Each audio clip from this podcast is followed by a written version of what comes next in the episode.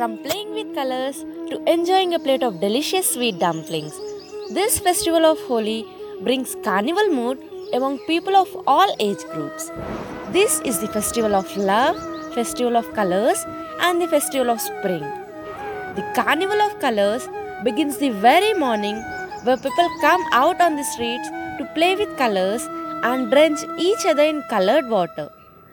Most of us observe Holi every year, but do you know why we actually celebrate it? According to Hindu mythology, there was a powerful king named Hiranyakashipu. He was an evil man and was hated for his cruelty. He considered himself to be God and wanted everybody in his kingdom to worship him like one.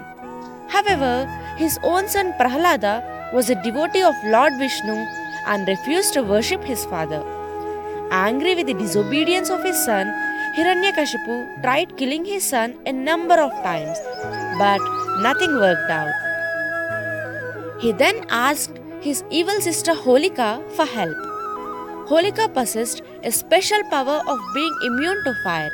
So, to kill Prahlada, she tricked him into sitting with her on a pyre.